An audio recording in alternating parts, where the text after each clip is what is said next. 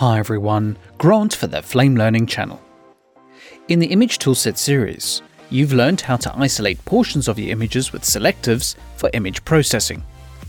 You can use a combination of keyers, masks, 3D data, and even machine learning to break up your image in the Flame 2020 products. Ultimately, you land up with a matte or alpha that constrains the image processing effect. Now that matte is part of the image processing pipeline within the selective and is not available externally. In other words, if you wanted to use the isolation matte outside of the selective, say as a separate render pass to use later in a flow graph, you can't just feed it to the matte output of the image node or the Action 3D compositor.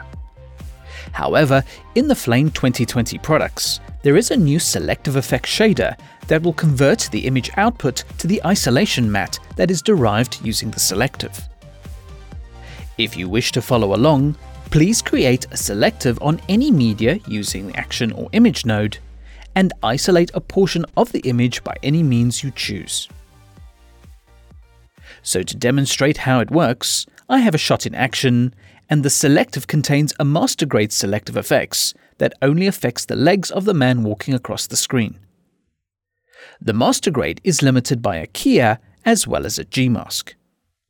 You can see this matte if you toggle to the Selective Matte Object Viewer with F8. Now in all honesty, it doesn't matter what effect you have on the selective. We're more interested in extracting this matte out of the selective. Switch back to the result view with F4. To extract the matte out of the selective, select it and using the contextual menu, add a selective effects. In the list, locate the shader called Selective Matte Extraction. When you select it, the matte replaces the image and is now the result output. So it's pretty quick and easy to extract mattes out of a selective. Now let's dig into this a little deeper in order to clarify some points as well as expand on a more interesting example. Go to the output menu and you can see that Action is outputting the selective matte as a final result. If you select the matte render pass to preview its output, you will see that it is solid white.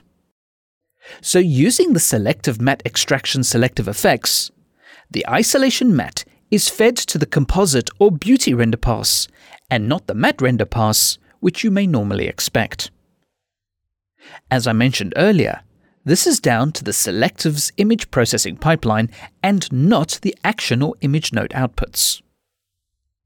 Looking at the comp render pass, you can now take this and composite or render this output wherever you want. This leads me onto a further potential situation.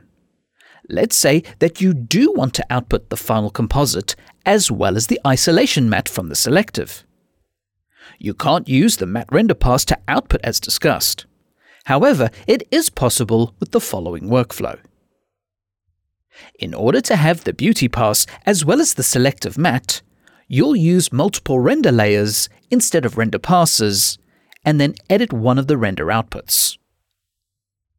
Select the current render layer and press Copy. Next, label the first render layer as Beauty, and then label the second render layer as Matte.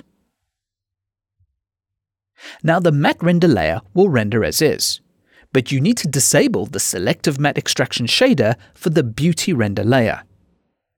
So ensure the beauty render layer is selected and switch to the action schematic with either the tilde keystroke or the viewing pull-down menu. Locate the Selective Matte Extraction node and change the Tools pull-down menu to Edit Output. This is mapped to Alt-E. Click on the shader to disable it. This operation is specific to the selected render layer. Toggling between them will show you what is active for each render layer.